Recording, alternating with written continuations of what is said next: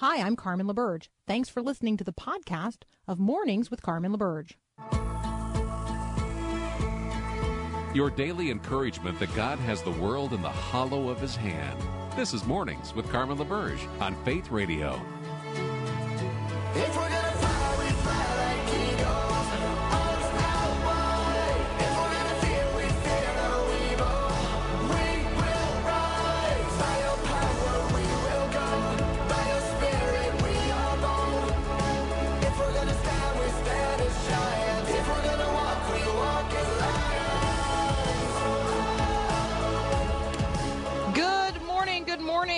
On this 21st of December. So this morning when I wrote down 12 slash 21 slash 21, I tried to figure out if it's one of those things that you can read forward and backward, but apparently I missed that. That would have been like 12.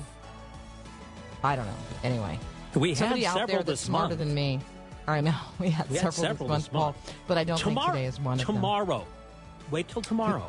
Maybe if there'd been an 11 in the middle. Oh, yeah, yeah, yeah. That'll work. Tomorrow will work. All right. I'll, I'll talk about that tomorrow. I'm a day ahead of myself. There you go. December 21. Um, least amount of light of any day of the year if you live in the northern hemisphere. So that seems like a an ever narrowing way to describe the day. We used to describe it as the shortest day of the year, but that really wasn't true. The day was not actually any longer, just the hours of light we experience in the day. The day is still 24 hours, right? it's 20 still 24 hours in Last the day. There's checked. just there's just that we have less light shining from the sun specifically. Do you see how my disclaimers on December the 21st being the shortest day of the year are it's an ever growing list? Yes, it's the least amount of light from the sun. If you live in the northern hemisphere. So our southern hemisphere friends do not feel the same way about December the 21st as those of us in the northern hemisphere and Christians don't feel the same way about December 21st as everybody else because guess what? Yeah, we're not just relying on the light from the sun. Um, I recognize that today, depending on where you live, the sun may literally not rise at all. Seems like a good day to talk about the bright and morning star, the radiance of Christ, how God was even able to condescend to a human body. Like, just pause today and give that some thought. Literally. How did Jesus contain himself? When you're thinking about, you know, some rambunctious kid over the holidays and you're like, just contain yourself. I want you to just think for a moment. Like, how did Jesus literally contain himself? Uh, fully God. Fully God condescended into human flesh. He is the very light of the world. We get to see glimpses of his glory in events like the Transfiguration. But think about it. I mean, how did the person of Jesus contain the reality of the coexistent second member of the Trinity? Fully God, even as he was fully human. It's totally amazing. So the Apostle Paul says of those who believe that Jesus is the co eternal Son of God, that'd be me, like I'm in that group, um, the very light of the world. Paul says that we see that truth. We see the truth that Jesus is the light of the world because the eyes of our hearts have been enlightened. In 1 Corinthians chapter 4, he says, uh, God who said, Let light shine out of darkness, has shone in our hearts to give the light of the knowledge of the glory of God in the face of Jesus Christ. Which made me pause this morning as I read it. Because you and I might be tempted to say, oh, well, Paul's referring there to um, the first chapter of John, where John says that Jesus is the light, you know, and shines in the darkness, and the darkness will never overcome it. But here's the little catch on that this morning. Um, John's gospel is something that we have, but Paul wrote his letters, including First Corinthians, before John wrote his gospel. So Paul is pointing to passages in what we would call the Old Testament. I think Paul is pointing to passages like Genesis 1 3 and Isaiah 9 2 and Isaiah chapter 60, verse 2. John opens his gospel with these words In the beginning was the Word, and the Word was with God, and the Word was God. He was with God in the beginning, and through him all things were made. This is a, you're looking at creation there. Without him, nothing was made that has been made. So Jesus is fully present as the second member of the co eternal Trinity at creation. That's who John's talking about here. In him was life, and that life was the light of all mankind. The light shines in the darkness, and the darkness has not overcome it. Now, John is repeating there the opening of Genesis in the beginning, and he is giving um, at least a head nod to Genesis 1, verse 3, where talks about you know God saying, "Let there be light." Here is another thing I find super curious this morning. I, I've been up for a while and I have some curiosities. When God says, let there be light at the very, very beginning, it's not until day four that he creates the sun and the moon and the stars. I mean, have you ever thought about that? Have you ever just sat and pondered for a moment on the fact that the very first thing that God calls into being is light? Let there be light. But he doesn't actually call the sun and the moon and the stars, which, yes, I know the moon doesn't actually generate light, but it's in the list. He doesn't actually call them forth until day four. So, exactly what is illuminating creation from let there be light to the creation of the big ball in the sky we call the sun? Mm hmm. Mm hmm. Okay. And our sun is not the only, you know, big burning ball of fumes out there that is generating light. But prior to all of those generating light, there was light. And what light is that? Well, it's the same light that shines in the person of Jesus. It's the same light that's going to illuminate everything. If you read Revelation 21, it's the same light referred to in Isaiah chapter 60. It is the light of the world, and his name is Jesus, and the darkness shall not overcome it, even on this, what we consider the shortest day of the year. All right, where in the Word are you today? Where in the Word are you going to be in the year to come? I'm inviting you to read the Bible through with me at Faith Radio. We have a Bible reading plan. It's posted at myfaithradio.com. We invite you into it. Next up, I am going to ask Nick Pitts what he has planned for his first Christmas as the newly married Mr. Pitts. That's up next here on Mornings with Carmen.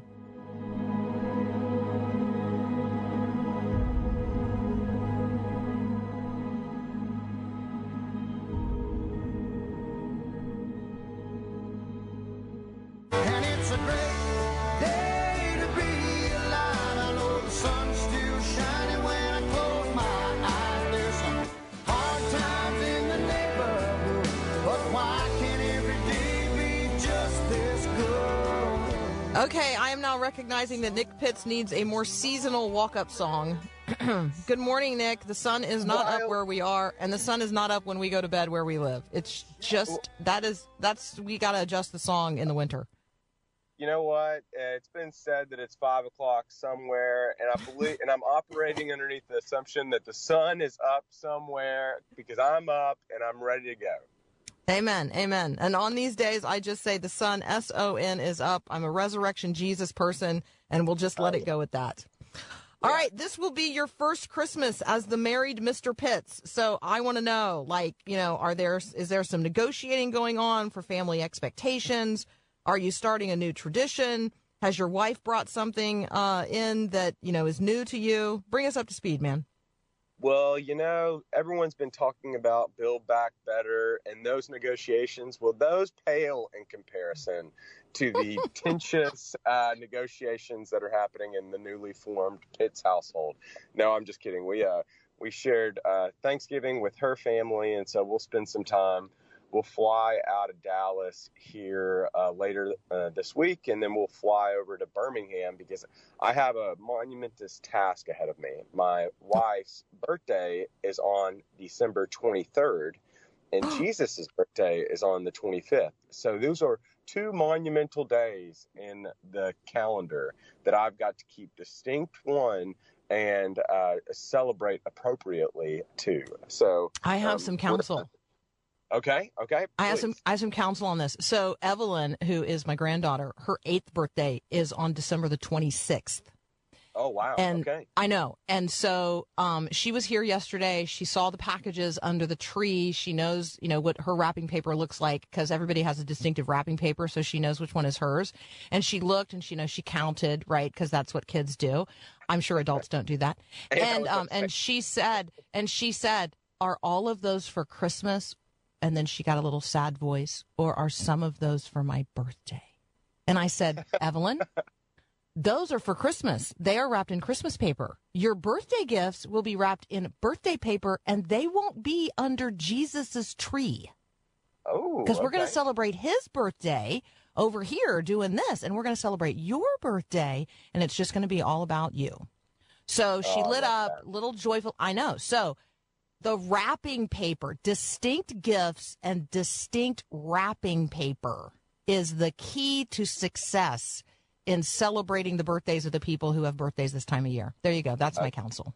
Good deal. I uh, now you know it's wrapping paper is good, but I, I need you to know I have a long-standing conflict with it because it doesn't like to fold according to uh, uh, at least how I have things in my mind, and so um, you know I'll have to keep that in mind when I'm. Uh, I'm a really good. I'm a really. It's too late this year, but I'm a really good gift wrapper. So Okay. if you need me to, you know, you can do the shopping, and then I could do the wrapping, and then you'd be all set. oh yeah, yeah, that's a tag Yeah. team duo.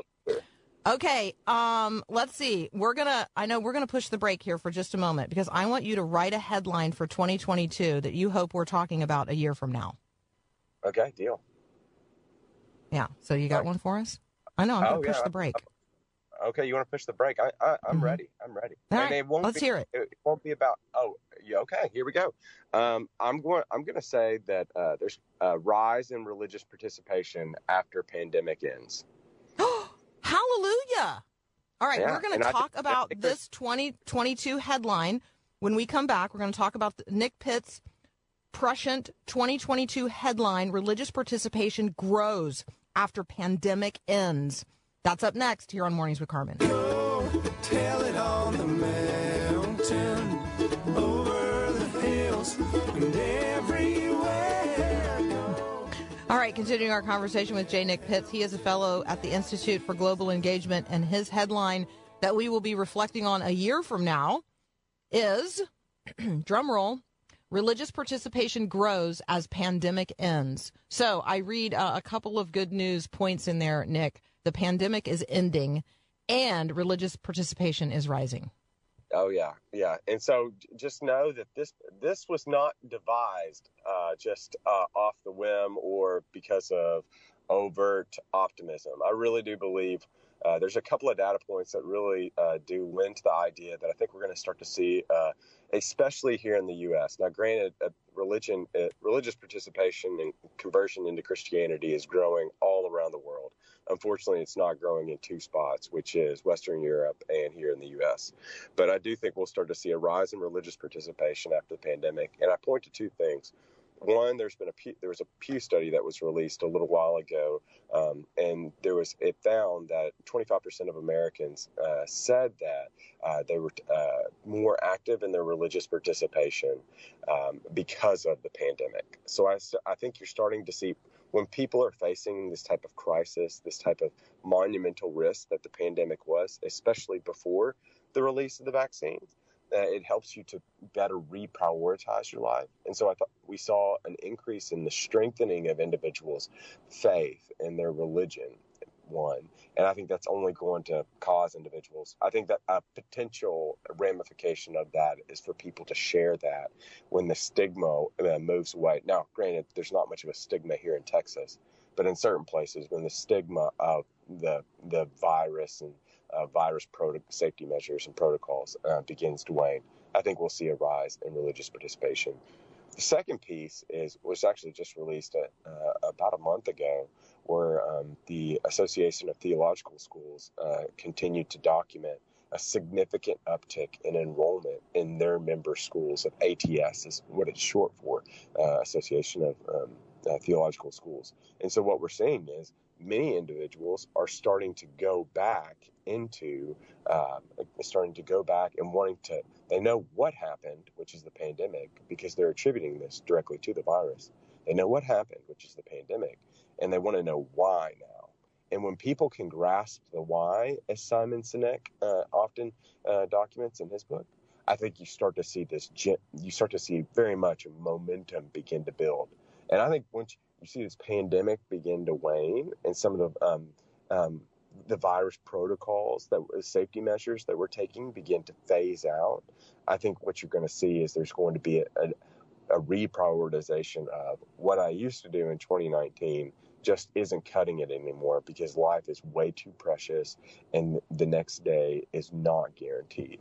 And so I think you're going to start to see individuals taste and see and know that the Lord is good here in the U.S. in upticking numbers. I do think, um, Nick, that you're right that people of faith um, have become more convictional um, in, during the pandemic. Uh, they've been concentrating more intently on preparing themselves to engage in the conversations of the day, and that has meant that they have been deepening their own theological study. I absolutely see that taking place. And so I wonder, I guess, you know, I'll just set this out there as a bit of a, a muse, a wondering. Um, I wonder if there aren't some people enrolling in theological schools, in Bible colleges, um, because they recognize that, you know, over the course of time, uh, they didn't get from their local churches the kind of meat that they need in order to equip them fully for the conversations taking place today, you know, in the real world, in their workplaces, in their families. They wonder why the next generation has walked away. They want to be prepared to talk with their neighbors and their coworkers. They they don't just want to better understand for themselves. They want to be genuinely equipped for those divine appointments, the good work God has set before each one of us. Um, and so, I'm kind of hopeful that um, this rise in uh, enrollment in Bible colleges and in um, schools associated with uh, the Association for Theological Schools. Um, I'm I'm hopeful that that means that we have a generation of Christians who recognize the importance of theological education, like really ha- rightly handling the Word of God, understanding um, what we believe and why we believe it, in order that we're going to be prepared to disciple the the millions whom God is wooing to Himself in you know in what I think is going to be the next handful of years. I I would add to your headline um, that revival is upon us. I, think at the end of 22, we're going to be able to say we actually see signs. It's not just religious participation that's growing and, and the pandemic that has ended, but revival is fully upon us. Yeah, I um, I, you know, I I, I want to believe that so bad. You know, uh, there's a uh, Jim Denison often says that uh, the key to triggering revival is a desperation, right? The mm-hmm. desperation mm-hmm. itself in prayer. And I want to believe that's the case. I know that we're living in a world today, especially if you're tuned into social media, it's so easy to nitpick and point out um, just these outliers of how our culture is crumbling, how uh, people are moving away from God, and how um, we just how far we've fallen. And I think there are examples of that. But for every example that there is of that, I think there are a multitude of examples of individuals of faith and individuals that demonstrate great virtue that are, are giving back and participating in societies in way that benefits their neighbors. And I want to believe it's true that not just that we're going to have more and more Christians that can rightly handle the Word of God and give a response uh, in season and out for the hope that's within them. I also want to believe that this virus has struck us in such a way that it's helped us to be able to realize that a lot of people are dealing with a lot of things on the internally that we might not see. And so it might be the best way for us just to show kindness and service to individuals because we've all been through the wringer and maybe we don't need advice. Maybe we just need a hug or maybe mm-hmm. we uh, don't need just to um, um, preach, which I think we do. Well, obviously, I think we do, but maybe we just need to show and tell and go and tell it on the mountain. Shout out. Paul. Amen. Amen. Amen. Amen. All right. I have um, one bit of counsel from Mary to you. Okay. Uh, Mary says today is my husband Craig's birthday. So happy birthday, Craig. Um, from all of us here at Faith Radio. Um, she recommends that um, that you consider doing what they're doing, which is going and looking at Christmas lights. And then I think with a little bit of a cheeky smile, she says, "Darkness can be good." Oh, well, I know. I know. There you go, Mary. John Gottman has this thing, a concept called rituals of connection that you need to make. And so these are the traditions that you hold that root you in the past, but also give you a joint future that you can look at together. And Mary must have been, uh, I've, I've listened to Mary before I even knew Mary said it because we've already looked at lights and I made sure that we had hot chocolate while we were looking at the lights as well. Oh, so fun. So fun. Yeah. Was there a candy cane or a peppermint stick involved? Because um, we noted yesterday that there is some sort of candy cane crisis. Ah, unfortunately, no candy cane, but Mhm. praise be to God, there were peppermint patties galore. See, that's nice. See, that's a nice little complement to the hot chocolate is a peppermint Patty. patty. peppermint patties are a reminder of God's goodness and grace in this broken world. Oh, they I are so like good. it. I like it. That's so good. All right. Merry Christmas to you. Merry Christmas to Mrs. Pitts. Um, have a wonderful time. Stay safe. We look forward to talking with you in the new year. Carmen, Merry Christmas. Can't wait to talk soon. Likewise. That is Nick Pitts. You can find him on Twitter at jnickpitts. You can also find him at the Institute for Global Engagement. We'll be right back.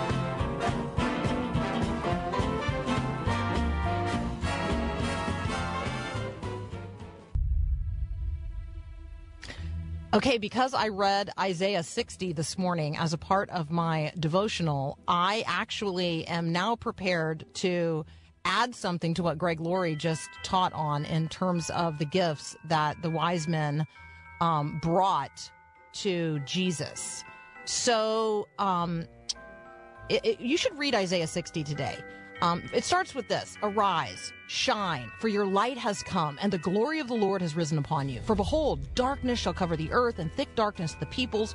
But the Lord will arise upon you, and his glory will be seen upon you. And nations shall come to your light, and kings to the brightness of your rising. And then if you fast forward to um, verse well, verses 5 and 6, it says, um, Then you shall see and be radiant. Your heart shall thrill and exult because the abundance of the sea shall be turned toward you. The wealth of the nations shall come to you. A multitude of camels shall cover you. The young camels of Midian and Ephah, all those from Sheba shall come. And here's the kicker line. Remember, this is Isaiah chapter 60. This is, 700 years prior to the birth of Christ. They shall bring gold and frankincense and shall bring good news, the praises of the Lord. Isaiah 60, um, I was highlighting this morning because of the um, the promise of the Lord being the everlasting light, that God's brightness would shine forth and His glory illuminate everything, that the sun would be no more, um, there'd be no need for it that the moon itself would withdraw because today is December the 21st and we're not going to have a whole lot of hours of light today. But it occurs to me that the frankincense, the golden frankincense, uh, is in here as well. So there you go, a little uh, a little tasty tidbit here, right in the middle of our Tasty Tuesday. All right, next up, we're going to talk with Luke Moon. Uh, Israel has issued a travel ban from 10 countries, including the United States. So for all of those people planning to go to Israel, to be in Bethlehem uh, for Christmas Eve or Christmas Day, yeah, that's not happening. We're going to talk next with Luke Moon about what's going on around the world. We'll be right back. Christmas is the season to give and forgive. And it all started when God, the greatest giver, gave his only begotten Son. Hi, I'm Mark Gregston with Parenting Today's Teens. When Jesus came to earth as a baby, he ushered in a new age of hope and reconciliation. And though we didn't deserve it, Christ's sacrifice on the cross made it possible to restore our relationship with God, our Heavenly Father. So if peace on earth and goodwill to men are far from your home this Christmas, let your team know that you'll always pursue a relationship with them. There's no better time to follow Christ's example and offer a son or daughter godlike, undeserved reconciliation. Make sure your child knows God's thumbprint is on his life. Learn how to get your team back on track. Get instant access to Mark's free parenting course online at freeparentingcourse.com. The wise men will bow down before the throne, and at his feet they'll cast their golden crowns when the man comes around. Luke Moon joins us again today. Um, you can find him at the Philos Project and at Providence Magazine. Of all the people that I talk with on a regular basis, Luke is the person about whom I am least concerned he will ever allow his passport to lapse. Good morning. Good morning. Good morning. It is not going to lapse. Nope. I know mine. Mine has lapsed. I'm aware of this today because mine has lapsed. I know. I know. That's that's terrible. That's I know. I know. I'll, I'll get it. I'll get it together. I'll get it together. All right. So let's um. Pages, Carmen. Sorry. I I, have, I got extra pages in mine. That's that's that's how thorough it is. Yeah. No, dude. I know. I I know. You're the the yeah the life you live. Uh, some would be jealous of. Others of us um are very very happy that God has called you to this and not us. There you go. Um. So talk with us about what in the world is going on in the world. Let's um let's turn our attention to China. What is going on? Um, maybe related to Hong Kong that we need to be aware of today. So Hong Kong had had elections for you know the the well air quotes elections for the you know patriotics only uh, members. Basically, they had to be they were vetted and approved. You got the stamp of approval from Beijing, and uh, turns out everybody in Hong Kong is like, yeah, this is a total con, and they didn't show up. They didn't show up to vote. They it was like 30% turnout, um, which is a record low. It's basically just shows you just how how kind of pathetic and embarrassing that whole uh, Beijing takeover of Hong Kong was and is, and and everybody sees through it, and they're not they're not messing around. So that that's the that's kind of the story there. Mean, it'll be a headline, I think, to watch um, going forward. You know, the treatment of people. We're, you and I are going to talk here in a moment about uh, a human rights review in 2021. But I think that for people who um, believe in not only democracy but genuine freedoms, uh, including the freedom of religion, Hong Kong is going to be uh, a, a developing story um, throughout the coming uh, year and years. Let's um let's also in terms of China talk about um this this tennis player. This has been um this has been a story that has uh you know that has developed over time. So you know folks may be aware of a sexual assault charge that this um you know ranking tennis player made, um but there's been a development in that story. What's happening?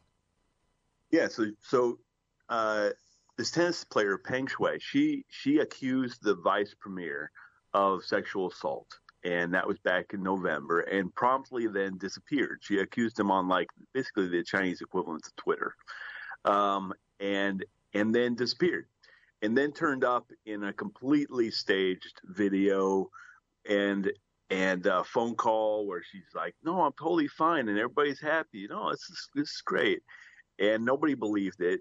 Uh, and then this past Sunday, um, she she was uh, you know in a Singapore newspaper saying the assault never happened. She made it up. She was under stress, um, that kind of thing.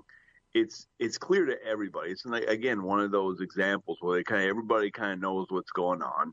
She's uh, under duress. Um, the the World uh, Tennis Association is basically the only seemingly sports organization uh, in the world that has the the the kahunas to stand up against China and has basically basically banned all all the matches in China now don't count.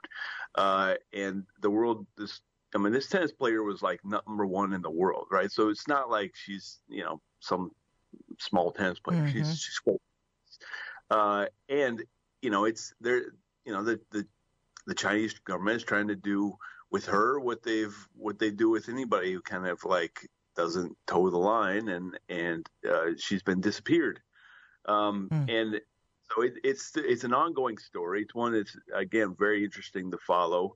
Uh, you know it's this kind of thing that you know I think uh, one of the one of the challenges and this took place in the Soviet Union is like you know you get people like uh, Solzhenitsyn who is you know he was famous right?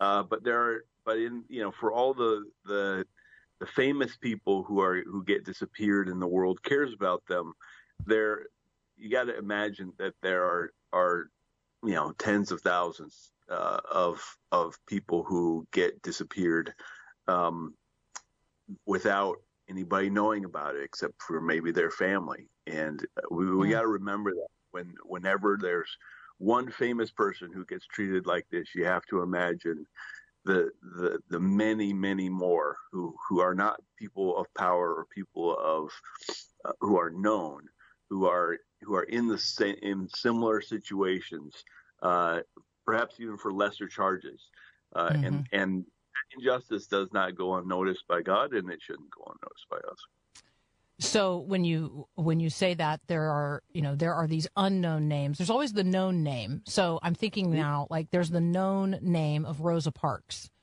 um, Right. you know here in the United States of America. But a lot of people don't know the name Claudette Colvin, you know, who was a 15 year old who nine months prior to Rosa Parks did exactly the same thing on a bus in Montgomery, Alabama, and refused to give up her seat to a white passenger. But we don't know the name of Claudette uh, Colvin. We know the name of Rosa Parks. It's just it's just interesting. Um, these unsung heroes of of civil rights, of freedom around the world, and right here in the United States of America. So it's really um, helpful for us to consider and talk about.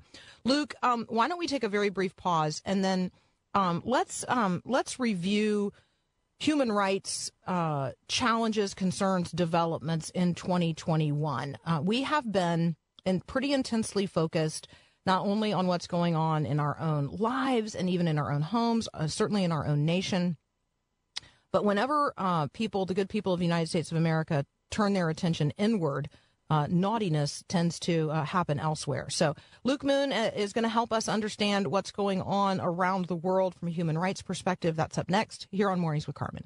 I'm dreaming of a white Christmas.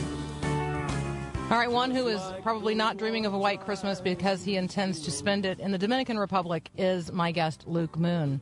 Hey, man. yep yep We have I'm a excited. listener who says the um, the Christianese phrase Luke was searching for was the courage of their convictions. yes I'll just, I'll just, there you go. There you go. I mean, you know, listeners are here to help, man. Everybody's here to help. We're all here to help. Okay, let's talk about the 2021 um, human rights concerns. Let's do a little uh, year in review. Okay. Yeah. So I, I, you know, there, the Ken Roth from Human Rights Watch put out this list yesterday in which he put Israel at the top of the list, and I was like, oh my gosh, that's so absurd. But on his list, I think was what should have been number one is is the Chinese Uyghur situation, right? The Mm. the concentration camps, the that, that's that that has been and will be and should be like on the top of everybody's list, especially going into the Olympics. Um, I would say related to the Olympics is what is about to happen in Ukraine and Russia with Russia. Uh, you know, I I'm I'm going to predict it here, uh, Carmen, on your show that that Russia will in, invade China. Uh, sorry, Russia will invade Ukraine on the opening games of the Olympics in February. Uh, because not only is that happening, but all Super Bowls on the same time, and uh, they did it back uh, last when when when China had the games, uh, and they invaded um, uh, the country of Georgia. Uh, so there's precedence there, and I think they're like the world's distracted. Uh, it doesn't seem like Biden is is interested in in you know holding back uh, Russia. Basically, told the Ukrainian president to just give give them the part of the country they want, basically, which is appeasement. So that's that's uh, that's going to be create a whole cascade of terrible things. Um, I would say the the uh, the continued uh, persecution of of Christians in Nigeria, particularly in the northern provinces. Um, you know, there continue to be churches being burned down, pastors being kidnapped, uh, churches being burned down with the members in them. Uh, you know, and that doesn't get enough attention in, in our world, and it needs a lot, a lot more. Um, you know, I think uh, the I think we've talked a good bit here about the in Ethiopia, the the Tig, um, I never say that Mhm. right. Tigray region, the Tigray region.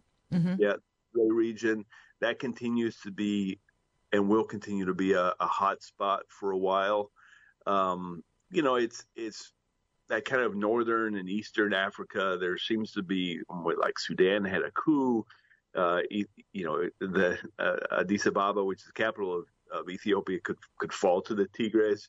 Um, you know, there's some there's some clear challenges. Uh, there's always challenges in Africa, but this is this will. It doesn't seem like uh, it seems like the U.S. is is distracted and everybody knows it. And when we are Mhm. not, we're promoting absurdities and you know, um, I don't know. We're we're having gay pride festivals. Yeah, we're having in, we're having internal conversations that mean that we are not sort of the watchman on the wall, keeping um, you know, keeping attentive track of what's happening elsewhere and calling it out in ways that are appropriate. I, I see an increasing um, corporate, um, globally, corporations just bowing down to human rights violators, including China, probably topping the list.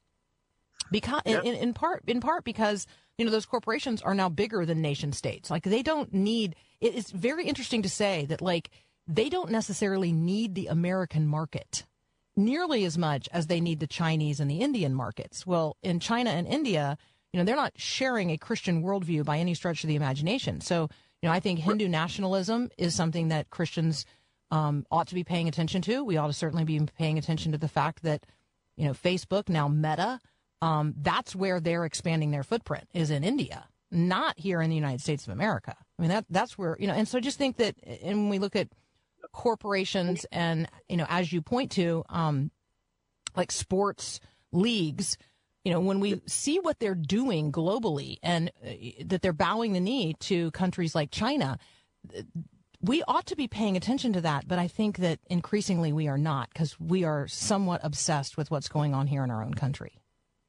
Yeah. No, and and the and the thing is, like these markets, you got to think like the U.S. is a population of what 350 million people or something like that, and and China and India each have a billion people, so three times bigger, three times bigger markets, and plus, uh, in particularly with China, it's it's a very, I mean, co- communism is materialistic. I mean, as a like backdrop, right? And and if if if you're looking for a materialistic market, there's no better market than China, right? Because it's a it's three times the size of the U.S. in, in terms of number of consumers or potential consumers. So so and and you know if if these companies they have you know ridiculous uh, amounts of cash on hand, uh, you know Apple is stashing cash like they just have large amounts of cash. They can buy stuff. They can they they are we're not a threat to them. Uh, they they they're looking at China and and will do what it takes to to to you know placate the China market and and mm-hmm. India. I mean, India at least has like there's there's families and stuff like that. So that that like that dynamic is a little. It's not quite as materialistic. I mean, but I mean that's you, you got to think about what what these businesses want. They want consumers and Yeah. consumers people without families who just spend their days consuming stuff, right? Because if you have a family, you're investing in things other than you know your next uh, you know video game or whatever, right? Yeah, So I just I think we're yeah. I guess I, one of the things that I'm just aware of, Luke, is that we um, we imagine here in the United States that you know um, when somebody you know they're called on the carpet before Congress and they're you know asked really hard questions and then they're fined material big financial material fines. We imagine here in the United States of America that that is going to change corporate behavior. But big tech, these big tech companies, they do not bat an eye at multi billion dollar fines. They pay them because they have the cash on the sidelines to do it. And so um, I just, you know, I, I think people have to pay attention. And they give pe- big checks to the politicians too. So and who need to run their campaigns, and you know, corporate corporate money goes a long ways. Yeah. Right. Yeah. Wow. Okay. Um, on the on the human rights front, um, is there anything happening around the world that you say to yourself, people are this is like totally under the radar. Like people are not paying attention to this in this place. Oh man.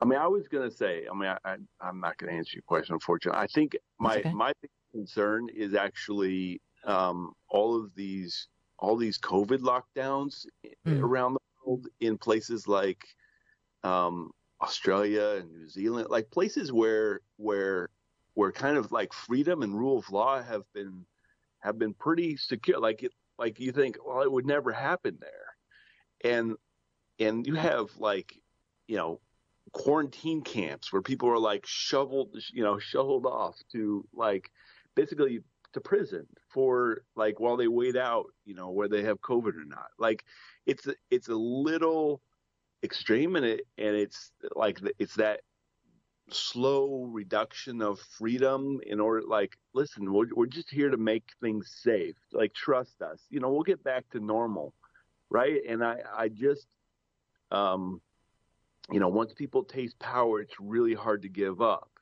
and and i just it's i think you know it's it's one of those things where you know you know for for safety I mean, this is a classic dilemma like for safety people are often willing to give up um, uh, freedom.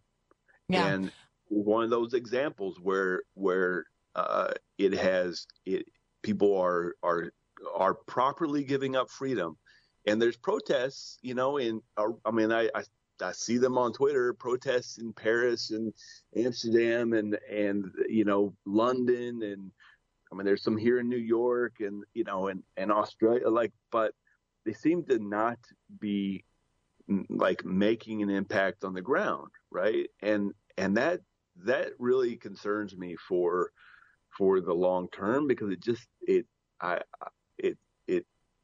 you know that that rolling back of freedom will have implications elsewhere. I mean, right now, I mean, there's you can't go to church in Canada without proof of vaccination.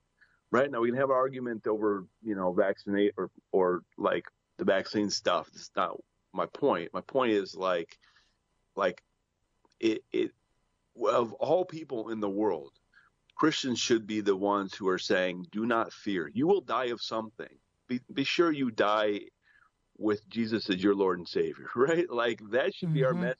Or not right? Like that. You know, we we were the ones that went and helped in the in the ancient days in Rome and whatever. You know, when there was plagues, we were we ran towards the fire, right? And instead I, I, I don't hear. I've, I've, I still am waiting for that, that message from uh, one of our, our, you know, evangelical Christian leaders to say like, don't live in fear of this thing. Stop living in fear of this thing. That's the, the, the message that, that we can provide the world who, I mean, there, I, I've read articles and talked to people.